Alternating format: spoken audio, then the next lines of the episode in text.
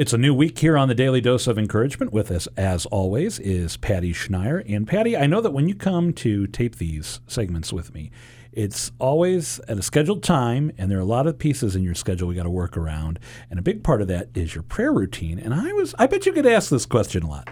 What is your prayer routine? Well, it's funny you say that because truly the topic for this week is how to have a prayer routine and what are some of the anchors in our prayer life. And I'm going to be sharing with you some of mine because recently we had very good friends over for dinner. And this person has known me for over 30 years and knows that, you know, prayer is such a big part of my life. And she asked me, she, but they were very specific questions of what do you actually do in adoration every day, she says to me, or how do you start? And she was asking very pointed questions. And I thought, you know, it's good for all of us to share about our prayer routine, what works for us. And of course, it's unique for each and every person. But this week, I'm going to just start with what I call anchors in my prayer life. I've talked about these before, but in the structure of a committed prayer time. So, first of all, I want to say this we have to allow ourselves to have the gift of an interior life.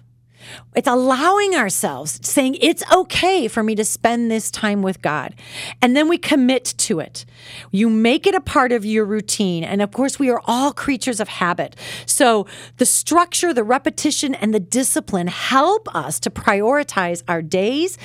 And that's why I love being Catholic because it's so much of that is built into our Catholic faith already. So here are today, I just want to say what my prayer routine started as. It started with 10 minutes. And the very first thing, if I go back to what is it that started me on a committed prayer life, it was reading something for 10 minutes. It was just reading maybe the daily gospel or reading the saint of the day. I still read something every day.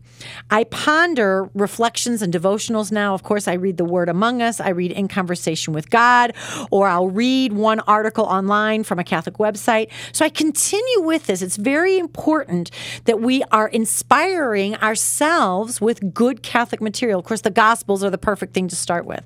So I want to just say, what do you read? every day? Do you read something Catholic every day? Do you read the saint of the day? Do you read the gospel?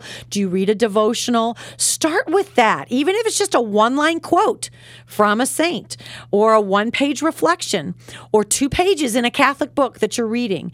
If your mind wanders or if you feel bored trying to pray, start by reading something and then see where your prayer leads. It's a great way to start. That's how my whole prayer journey started. Reading something 10 minutes from the Gospels, but it can be anything that's truly Catholic and inspirational to get you started.